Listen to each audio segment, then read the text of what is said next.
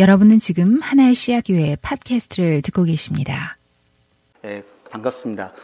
그 혹시 저를 그 전에 못 보셨던 분들도 계신데 저는 지난 여름까지였나요? 네, 우리 교회 다녔던 분, 사람이고 아직도 제가 그래도 이제 저는 어디 가서 저기 우리 우리 목사님하고 저하고는 친하니까 그래서 목사님한테 목사님 소식을 저한테 자꾸 물어보시는 분들이 있어요. 그래서 아 우리 목사님이요. 그러다 아 아닌가? 이제 아, 하여튼 그, 여전히 저도 그래서 어, 하나의 시작 교인으로 생각 스스로를 생각하고 있, 긴 합니다. 어, 그 목사님께서 해주시는 말씀은 우리가 그, 그분이 가지는 영적 권위와 이런 것에 의지해서 아멘으로 잘 받아야 하지만 저 같은 쩌리가 하는 이야기는 아, 저 인간이 사기를 칠지도 몰라. 이런 생각을 하고 이제 들으셔야 저희 여러분들이 건강하게 들으실 수 있을 것 같아요. 그러니까 지금 제가 드리는 말씀을 절대로 저, 그 정답이라고 생각하고 듣지 마시고 아, 저 인간이 어떻게 하면 나를 속이려고 지금 저러고 있을까? 이렇게 비판적으로 들으시다가 어, 질문을 해주시면 좋을 것 같아요. 제가 제가 가, 가능하면 오늘은 그 끝나고 나서 Q&A를 할 시간을 조금 가져보려고 try를 해보려고 합니다. 그래서 살짝 적게 썼는데 해보니까 제가 아, 좀, 하여튼 제 말을 좀 빨리 해보겠습니다. 예. 예, 잘 지내시나요? 오랜만에 어, 얼굴 뵈니까 참 조, 좋은 분들이 많이 계신데, 어, 요즘은 잘 지내냐? 이런 말 하는 게 살짝 좀 조심스러울 때가 좀 있습니다. 너 그 회사 아직 다니니? 어, 너 거기 괜찮니? 이런 얘기들 많이들 하죠. 음, 뭐 제가 알기로는 적어도 우리 여기 교회에 계신 분들이 다 능력도 있고 굉장히 훌륭하신 분들이어서 아마 뭐 그 능력으로는 다 괜찮으신 분들이다 이렇게 생각이 됩니다만 뭐 layoff하고 이런 게 능력이 좋다고 layoff 안 당하는 건 아니잖아요. 그러니까 하던 프로젝트가 날아가면 그냥 그 division이 다 날아가는 거니까 내 능력과 관계없이 그냥 굉장히 어려운 상황을 겪게 될 수는 분명히 있습니다. 어, 저도 뭐 layoff를 당해본 경험도 있고 최근에 저희 팀에서도 정말 엄청난 많은 사람들이 이제 레오 프랑크바를 당해서 마음이 좀 힘든 적도 있었습니다. 또 그렇게 회사를 다니고 계시지 않는 분들도 어, 그이 이 베이에리아의 그 뒤숭숭한 분위기 이것으로부터 완전히 자유롭기는 쉽지 않을 것 같습니다. 어, 그 전반적으로 경기가 좀 어려우면 이제 여기서 살고 있는 우리들도 다 함께 좀 어려울 수밖에 없는 거죠.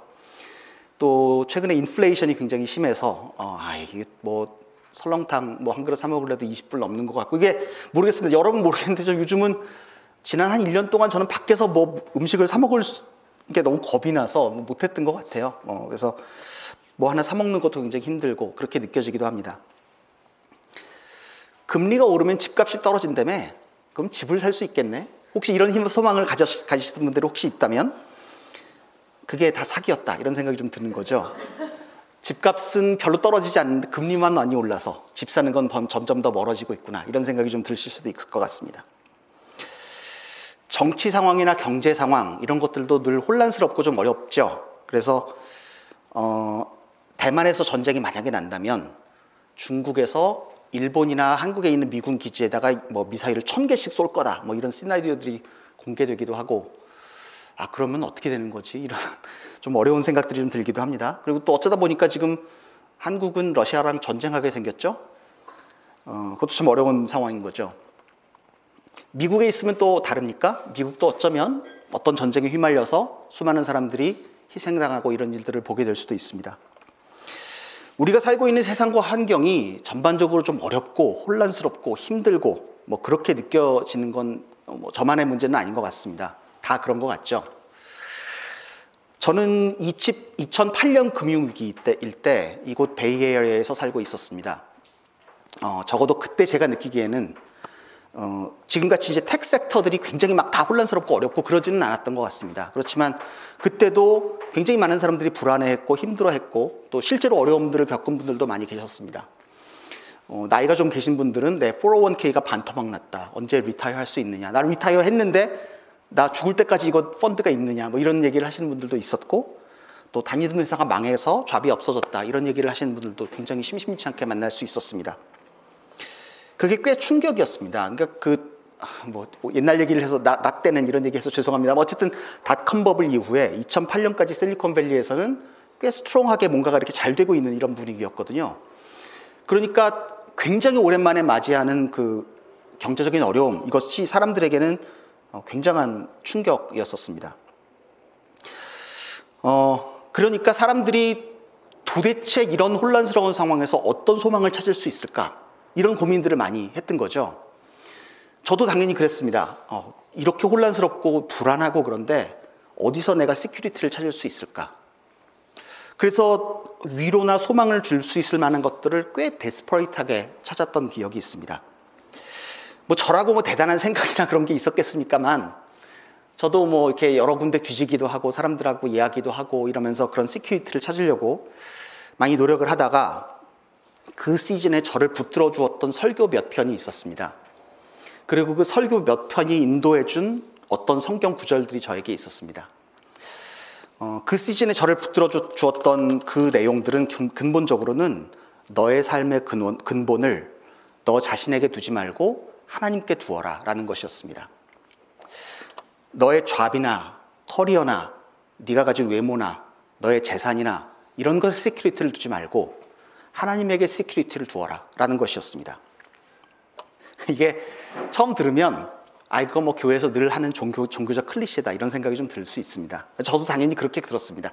아 목사님들 그런 얘기들을 하시지. 어, 처음엔 정말 그렇게 들었는데 그 종교적 클리셰 같은 그 말은 조금씩 조금씩 제 마음에 자리를 잡기 시작했습니다. 그리고 조금씩 조금씩 자리를 잡은 그 말들은 조금씩 조금씩 저를 바꾸어 나가기 시작했습니다. 뭐 저를 아시는 분들은 아, 저 인간이 바뀐 게 저 모양이냐 이렇게 생각을 하실 수 있겠습니다만 물론 그렇습니다. 절대값으로는 제가 괜찮은 사람이 아닐지 아니라 하더라도 이 델타로는 변화값으로는 그때 꽤 굉장한 변화를 겪었었습니다. 정말 그때 그런 생각을 했습니다. 이런 위기가 오면 결국 사람은 자기의 security가 어디 있는가 하는 것을 고민하게 되는구나. 그리고 이런 위기가 오면 내가 무엇을 따르고 있는가 하는 것이 명확하게 보이는 거구나. 위기의 순간에는 내가 따르고 있는 대상을 점검할 절호의 기회인 거구나. 오늘은 그 얘기를 해보려고 합니다. 말 빨리 한다 그랬는데 이렇게 천천히만 하면 안 되는데. 예, 고생. 자, 오늘 배경 한번, 본문의 배경을 한번 보십시다. 오늘 본문의 앞과 뒤에는 오늘 뭐 있지 않았습니다만 앞과 뒤에는 계속해서 바리새인들과 예수님과 하는 대화가 나오고 있습니다. 이렇게 소위 이제 제자가 되는 거 오늘 뭐 보셨던 본문은 결국은 디사이플 아 이거 안 보셔도 괜찮아요. 디사이플십 제자도에 관한 아주 핵심적인 본문이라고 사람들이 생각하고 있거든요. 그 예수님을 따르는 것에 관한 이야기의 앞뒤에 바리새인과의 대화가 이렇게 배치되어 있다는 것은 이 본문을 어떻게 해석하느냐 하는 것에 대해서 중요한 힌트를 주고 있습니다. 그래서 그런 맥락에서 이 본문을 좀 이해해 보면 좋은데 우선 바리새인들이 누구였냐 이걸 한번 좀 보시죠. 바리새인들이 어떤 사람일까요? 많이들 뭐 아실 수도 있겠습니다만 또, 또 교회 짬밥이 좀 되시는 분들은 바리새인 그러면 그 복음서에 나오는 대표적인 빌런이죠. 나쁜 놈이죠. 그래서 이제 그 이런 이런 이런 이미지죠. 그러니까 종교적인 보수주의자, 위선자, 예수님이 맨날 뭐라고 나쁘, 나쁘다고 얘기하시는 사람들, 이런 그 굉장히 부정적인 이미지들이 바리새인들에게 있습니다. 우리가 이제 그렇게 생각을 하고 있습니다. 그런데요, 놀랍게도 바리새인들은 그 당시 상황으로 보면 굉장히 존경받는 개혁가들이었습니다. 많이 아시는 대로 그 당시에 로, 그 이스라엘 백성들은 로마의 지배 하에 있었습니다.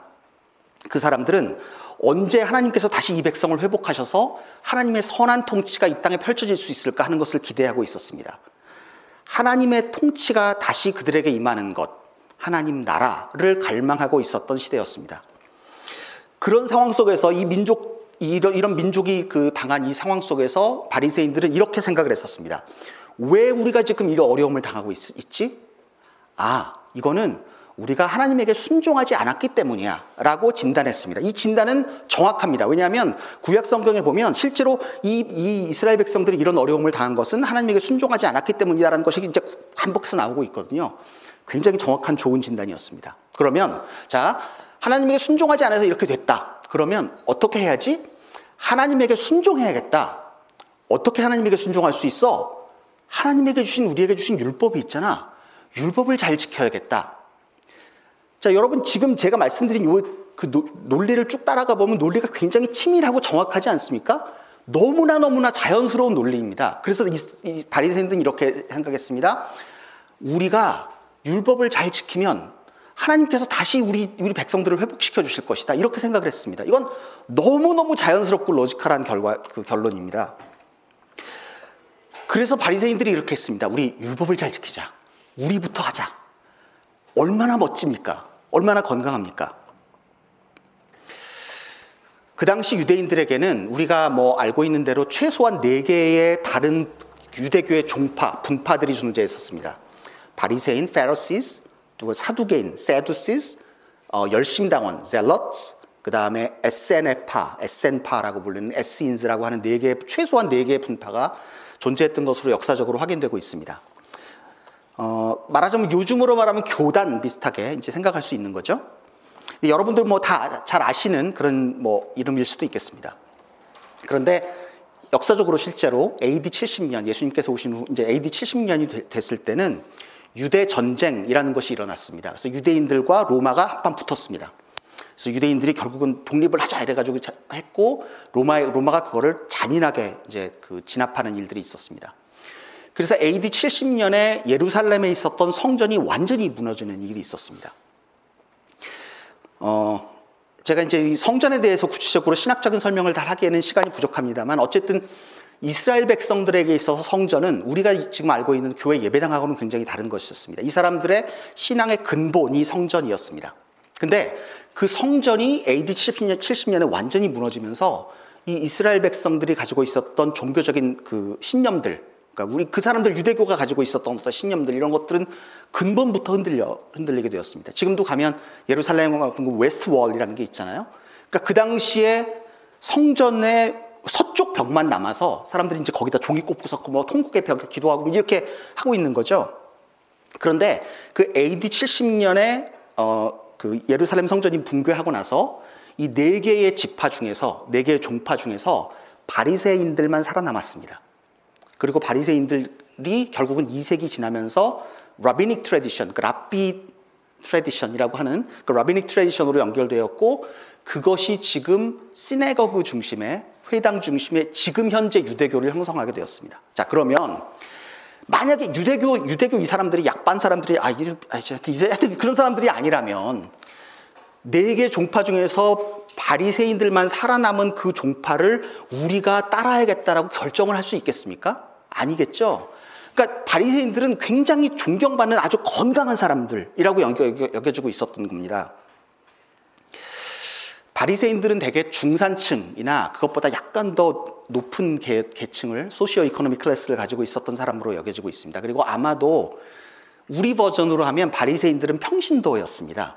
그러니까 사두개인들 이런 이런 사람들이 제사장 그룹이라고 볼 수 있었는데 바리새인들은 평신도라고 얘기할 수 있었습니다. 자 생각해 보십시오. 중산층 혹은 그것보다 약간 조금 더 높은 그 socioeconomic class를 가지고 있고 그 종교적으로 개혁적이고 열심히 있고 정말 바른 생활을 하고 있고 평신도고 성경 공부 진짜 당연히 이런 거 열심히 했을 거고요. 그리고 목요일 날 누가 설교해 달라고 부탁하면 주일 날까지 설교를 금방 준비할 수 있고 제가 바리새인들 바리새인과 저를 아이덴티파이 하는 게 그렇게 어렵지 않습니다. 교회에서도 그런 사람 많이 있죠. 어, 참 좋은 사람들이죠. 그런데 그 좋은 사람들과 예수님은 각을 세우고 계십니다. 특히 이제 누가복음을 통해서 누가복음의 8장 9장부터 18장까지 이어지는 11장 19장까지 아, 이어지는 11장의 장들이 대개 공관복음 그러니까 마테마가 누가 세계를 공관복음이라고 부르잖아요. 그러니까 누가복음에 남아 있는 11장이 마가복, 마태복음에는 한 장으로 축약되어 있습니다. 마가복음에는 두 장으로 축약되어 있습니다. 그러니까 마태복음이나 마가복음에 한 장이나 두 장으로 연결되어 있는 것이 누가복음에는 열한 장으로 펼쳐져 있는 본문 구조를 가지고 있습니다. 그러니까 이걸 보면 누가는 진짜 이 얘기를 진짜 하고 싶었구나 이런 생각을 이제 해볼 수 있는 거죠. 어, 그런데 이, 이 예수님께서 이제 갈릴리로부터 예루살렘으로 떠나는 여정 이것들을 쭉 하고 계신 와중에 어, 이 누가복음 이 여정 중에 누가복음에서는 예수님과 바리새인 간의 컨프런테이션을 계속해서 강조해서 그리고 있습니다. 그러니까 누가는 진짜 이 얘기를 하고 싶었던 겁니다. 어, 바리새인들은 무엇이 문제였을까요? 결론부터 말하면 바리새인은 너무 반듯하고 잘 사는 것이 문제였습니다. 나름대로 하나님에 대한 이해도 올바르고 그것을 연구하는 모습도 좋고 게다가 삶도 존경받을 만하고 어, 제가 이제 여기서 쉽게 숏서킷해서 다른 이야기를 하고 싶지 않은 건 그러니까 바리새인들 율법주의자야. 걔네들 자기 의가 가득했어. 그러니까 예수님께 이제 이렇게 이렇게 설명하고 싶지 않습니다. 지금 조금 더 참고 좀 그때 기다려 주시면 제가 조금 더 설명을 해 보겠습니다. 바리새인들이 추구하고 있었던 것이 무엇이었습니까? 바리새인들은 이스라엘 백성들이 하나님을 잘 따르지 않아서 이렇게 됐다라고 생각했습니다. 그러니까 우리가 하나님께 순종해 보자 이렇게 생각했습니다. 이거 뭐 당연히 좋은 생각인 거죠. 하나님께서 이렇게 하면 하나님께서 우리를 회복해 주실 것이다라는 소망을 가지고 있었습니다. 그런데 지금 바리새인들이 그렇게 바라고 있었던 하나님 나라는 지금 이 본문 상황에서 어떻게 오고 있느냐? 예수님으로 오고 있었습니다. 하나님께서 이러시는 겁니다. 니들 그렇게 내가 다스리는 그 나라를 보고 싶어? 내가 보여줄게. 그러면서 하나님께서는 예수님을 보내셨습니다. 예수님께서 이 땅에 오셔서 가난한 목수의 아들로 태어나셔서 젊은, 젊은 라바이가 약한 사람들을 고치시고 먹이시고 사회에서 소외받는 사람들을 돌보시고 죄가 많다고 얘기하는 사람들과 함께 밥을 드시고 그 사람들과 함께 하면서 이제는 이방인도 세리도 죄인도 사마리아 여인도 그 하나님 나라의 공동체에 포함될 수 있다라는 다른 비전을 보여주고 계신 겁니다. 예수님께서 그렇게 보여주시는 하나님 나라의 비전은 바리새인들 입장에서 보면 이게 불편한 것이었습니다. 바리새인들은 굉장히 좋은 사람들이었고 그 좋은 사람들이 가지고 있는 굉장히 정당한 로직을 가지고 자기들의 삶의 근원을 삼고 있었습니다. 근데 예수님께서는 너희들이 가지고 있는 좋은 사람들, 좋은 그 파운데이션, 그것 자체가 잘못되어 있다라고 challenge를 하고 계신 겁니다. 예수님께서는 그렇게 정말 하나님의 통치를 그렇게 보여주고 계신데 하나님의 통치를 정말 찐으로 믿고 있는 있었던 그 바리새인들은 그, 그 사람들이 가지고 있었던 훌륭한 신앙 때문에 막상 예수님이 오니까 예수님을 받아들일 수 없었던 것이었습니다. 저는 제가 이제 여기 앉아 계신 많은 분들을 알고 개인적으로 알기도 하고 하지만 여러분들 참 좋은 분들입니다. 그래서 제가 여러분들이 좋은 분들이기 때문에 이 바리새인들의 이야기를 하고 싶었던 것입니다. 여러분들이 가지고 있었던 좋은 삶의 자세, 참 좋은 분들, 인격적으로 좋은 사람들, 또 때로는 굉장히 좋은 신학적 어, 지식, 이런 것들이 여러분들이 정말 예수님을 따르는데 막 장애가 되고 있을 수 있겠다. 이런 이야기를 좀 하고 싶은 것이었습니다. 바리새인들과의 논쟁 속에서 어쩌면 그런 바리새인들을 따르고 존경하고 있었을 사람들, 그런 군중들 속에서 예수님께서 그 사람들에게 하시는 말씀은 이것이었습니다. 나를 따르라. Follow me. 사람들이 모두 바른 생각에 빠져 있어서 그것으로부터 빠져나오지 못하고 있던 그 사람들에게 예수님께서 베풀어 주시는 복음은 나를 따르라 하는 것이었습니다. 너희들은 너희들의 생각과 삶의 근본으로 살아야 삼지 말아야 할 것을 생각과 삶의 근본으로 삼고 살고 있어. 그렇게 하면 너희들 망하는 거야.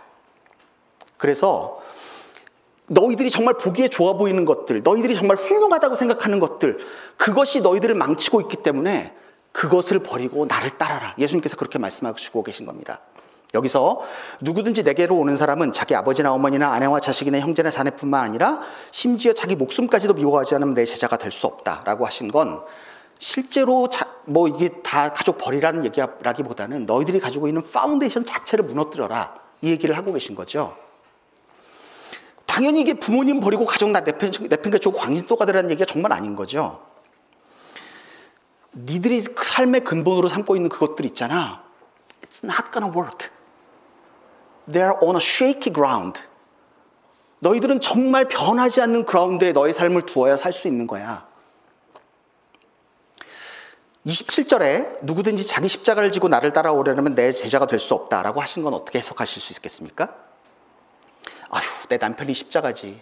뭐, 내 자식이 십자가지. 이런, 이런 얘기 교회에서 많이 들으시지 않습니까? 이거 정말 본문을 잘못 해석한 겁니다. 흔히 또 이렇게 생각합니다. 우리 주님께서 십자가 고난을 당하고 죽으셨으니까 나도 삶의 고난을 뭔가 주님과 함께 짓는 것이 합당하다. 이제 이 본문을 되게 그렇게 해석을 할 수 있겠죠. 이게 아주 틀린 말은 아닙니다만 제가 보기에는 이 본문을 여 전히 조금 그 충분하지 못하게 담아놨고 있다 이렇게 생각을 합니다. 자, 한번 생각해 보십시오. 예수님께서 이 말씀을 하실 때는 아직 예수님께서 십자가에 못 박히시기 전입니다. 그죠? 그러니까 너희들이 십자가를 지라라고 예수님께서 말씀하실 때 그 사람들이 그, 그 말씀을 들었을 때는 아, 예수님 십자가, 나도 예수님을 따라서 이렇게 생각하지 않았을 겁니다. 그죠? 그러면 십자가를 너희 십자가를 져라라고 예수님께서 말씀하셨을 당시에 그 사람들은 그 얘기를 어떻게 들었을까요? 그 당시 십자가 형벌은 무엇이었나요? 이런 거죠. 십자가 형벌은 그 당시 로마가 행하는 가장 잔인한 처형 방법이었습니다. 이게 너무 잔인했기 때문에 로마 시민을 대상으로는 십자가 형벌을 처하지 않았습니다. 그리고 기본적으로 예를 들면 뭐 폭행이나 도둑질이나 심지어 살인 같은 죄를 범한다 하더라도 이 사람들을 쉽게 십자가 처형에 십자가형에 처하진 않았습니다. 십자가형은 누구 누구에게 했느냐? 로마에 대한 반역에 대한 처벌이었습니다. 자, 그러면 예수님께서 너희들이 십자가를 져라 라고 예수님께서 말씀하실 때 이 사람들이 그 얘기를 어떻게 들었을까요? 로마에 반역하라고? 이렇게 들었을 겁니다. 자, 예수님께서 아내나 뭐 남편이나 아내나 뭐 너희 자신이나 이거 너, 가족들을 다 버리고 너희들이 가지고 있는 그 personal ground 있지? 그거 포기하고 나를 따라야 돼. 두 번째, 너희들이 가지고 있는 social ground 있지? 로마 제국. 그거 포기하고 나를 따라야 돼. 그래야 니들이 살아. 그렇게 얘기하고 계신 겁니다. 우리가 가지고 있는 social ground, 우리가 가지고 있는 personal ground, 이것 자체가 지금 shaky ground에 서 있기 때문에 그것을 버려라. 그리고 이곳으로 와라. 이렇게 초대하고 계신 겁니다. 여러분은 어떻게 사십니까? 제가 좀 뭐 수염도 나고 인상이 산적 같아가지고 어, 그렇지만 저도 나, 름대로 마음 착하고 약한 사람입니다. 어, 여러분들에게 그게 니들 진짜 아, 죄송합니다. 니들이라고 할 거 아니죠. 여러분들 진짜 이렇게 종교적으로 헌신해야지 더 교회 생활 열심히 해야지 더 이렇게 협박하려고 그러는 거 전혀 그럴 생각 없습니다. 뭐 아시는 분은 아시겠지만 제가 막 대단히 종교적이고 그런 사람 아니지 않습니까? 진짜 더 좋은 삶의 길, 정말 우리가 시큐어하게 살아갈 수 있는 삶의 길. 그래서 이렇게 살면 아 정말 이게 삶이구나. 이게 정말 내가 살아가야 할 길이구나. 라고 생각할 수 있는 그 삶의 길. 그 이야기를 정말 하고 싶은 겁니다. 어, 보통 한 30대로부터 50대 정도의 나이대에 해당하는 사람들과 대화를 많이 해보면 굉장히 많은 분들로부터 이런 이야기를 듣습니다. 내가 20대 때, 10대 때, 예전에 교회 생활할 때는 굉장히 뜨거웠고, 찬양팀 인도도 했었고, 교회 생활 너무 뜨겁고 뭐 공동체 좋았고 참 좋았는데 지금은 그게 다 사라졌어. 옛날엔 내가 그렇게 좋은 신앙을 가지고 있었던 것 같은데 나는 왜 지금 이렇지? 이런 이야기 하는 거 정말 많이 만납니다. 제가 뭐 여기 계신 분들 중에서도 그런 경험이 있는 것으로 제가 알고 있습니다. 어, 예전에 뜨거움은 지금 내게 없고 내가 지금 밍밍하게 살고 있는 것 같다. 그 모든 문제들이 하나의 원인, 원인에 기인했다고 볼 수는 없겠지만, 제가 생각하기에, 어, 그렇게 이야기하는 사람들에 대한 저의 대답은 대개 이것입니다. 당신이 예전과 같은 뜨거움을 가지고 있지 않다면, 그건 아마 당신이 예전과 같은 믿음 상태에 머물러 있기 때문일 겁니다. 예를 들어서 한번 생각을 해보죠. 예, 질문 못 받을 것 같네요. 시간 많아서. 어쨌든, 어, 여러분 중에도 그런 분들 계신 걸로 아는데 예를 들면 고등학교 때부터 알고 지내고 그래가지고 막 썸 타가다가 대학교 때 데이트를 하기 시작했어요. 막 스파크가 튀었어요. 짜릿짜릿하죠? 처음 손잡았을 때 첫 키스했을 때고 짜릿함. 얼마나 아름답고 좋습니까? 진짜 이쁘지 않습니까? 그 파닥파닥한 예쁜 사랑. 아, 진짜 그 사랑으로 돌아가고 싶어. 이런 생각. 근데요, 지금은 아이가 둘이에요. 챙겨야 있는 일도, 하는 일도 훨씬 많아졌고요. 직장에서 responsibility도 많아졌고요. 삶의 책임도 많아지고 삶의 정황도 바뀌었어요. 그런데 나는 왜 그때 20대 그 파릇파릇한 사랑이 나에게 없을까? 그 20, 20대의 파릇파릇한 사랑으로 돌아가면 뭔가 우리 부부가 정말 그 뭔가 좀 도와질, 좋아질 수 있지 않을까? 이런 생각을 해볼 수 있죠. 그런데요. 만약에 30대, 40대인 여러분이 20대 초반으로 그, 초반에 그 사랑으로 돌아간다면 그 사랑이 여러분의 부부 관계를 견인해낼 수 있을까요? 아마 아닐 겁니다. 20대의 사랑이 참 예쁘긴 한데요. 그게 성숙하지는 않잖아요. 호플리 여러분이 30대, 40대 이렇게 되면서 부부간의 사랑도 그렇게 좀 더 성숙해졌겠죠. 예. 서로 볼꼴, 볼, 꼴불견인 모습들, 뭐, 볼몰, 볼 모습, 못 볼 모습 다 봐가면서 막, 저 인간을 내가 어떻게 참아야 돼? 막 이렇게 해가면서 이제, 하여튼 서로의 단점을 막 그 수용하는 아프고 힘든 과정들이 아마 있었겠죠? 그러면서 여러분들의 사랑도 함께 성숙해 갔을 겁니다. 삶의 정황은 30대, 40대인데 15년 전, 20년 전의 사랑의 모습들을 내가 추구하고 있다면 그 사람들이 정말 20대 초 그 사랑의 모습으로 사랑할 수 있느냐? 그렇게 못할 겁니다. 30대, 40대의 정황을 다루어낼 만한 사랑이 그들에게 필요한 거죠. 믿음도 마찬가지입니다. 여러분이 대학교 때, 20대일 때 학교 다니면서 청년부 하면서 대학부 하면서 뜨겁게 찬양팀도 하고 잘 믿었는데 왜 지금은 안 되냐? 그대로 하면 뭔가 어떻게 하면 그대로 그 상태로 돌아갈 수 있을까? 못 돌아갑니다. 여러분이 20대 믿음으로 다시 돌아갈 수도 없을 뿐더러 20대의 믿음으로 돌아간다 하더라도 그 20대의 믿음은 지금 여러분들을 견인해내지 못할 겁니다. 여러분들의 삶의 정황도 발전했고 여러분들이 인격적으로도 더 성숙해졌고 많은 경험과 또 뭐그 그 경험치들이 많이 쌓였을 거 아닙니까? 그러니까 더 이상 20대의 신앙이 나에게 충분하지 않은 겁니다. 그러니 내가 왜 예전과 같은 뜨거움이 없느냐라는 질문에 대해서 저는 꼭 이렇게 얘기합니다. 그거는 당신이 여러, 여러분의 믿음이 후퇴했기 때문이 아니라 여러분의 믿음이 그 자리에 머물러 있기 때문이라고. 우리의 믿음이 우리가 나이를 들어가면서 계속 성숙해 가지 않는다면, 무르익어 가지 않는다면, 그 믿음은 더 이상 우리를 지탱해내지 못할 겁니다. 그럼 해결책이 뭔가요? 예수님을 따르는 겁니다. 앞에서 설명한 바리새인들의 문제로 다시 돌아가 보죠. 바리새인들은 무엇이 문제였습니까? 자기들이 가지고 있었던 올바른 생각, 그 생각이 그 사람들의 아젠다가 되어버려서 고정되어 있는 생각에 머물러 있었습니다. 예수님께서 거기에 대고 하시는 말씀은 나를 따르라입니다. 네가 가지고 있는 그 그라운드를 뒤엎고 내가 제공해주는 이 새로운 그라운드를 받아들여야 한다고 말씀하시는 겁니다. 복음서를 읽어보면 예, 예수님께서 이 사람들에 대한 그 마음들이 점점 더 절박해가는 걸 보실 수 있을 겁니다. 그래서 마태복음 23장 37절에 보면 이런 얘기까지 나옵니다. 예루살렘에 예루살렘아 내게 보낸 예언자들을 죽이고 돌로 치는구나. 암탉기 병아리를 날개 아래 품듯이 내가 몇 번이나 내 자녀들을 모아 품몰이 하였더냐. 그러나 너희는 원하지 않았다. 누가복음 23장 28절에도 이렇게 나오죠. 예루살렘의 딸들아 나를 위하여 울지 말고 너희와 너희 자녀들을 위해서 울라. 예수님은 정말 절박해 보입니다. 너희 그렇게 살면 망해. 그거는 너희들을 견인해낼 수 없는 그라운드야. 너희는 나를 따라야 해. 그래야 너희들이 살아. 그게 정말 너희들에게 얘기해 줄 수 있는 나의 복음이야. 나를 따라와. Follow me.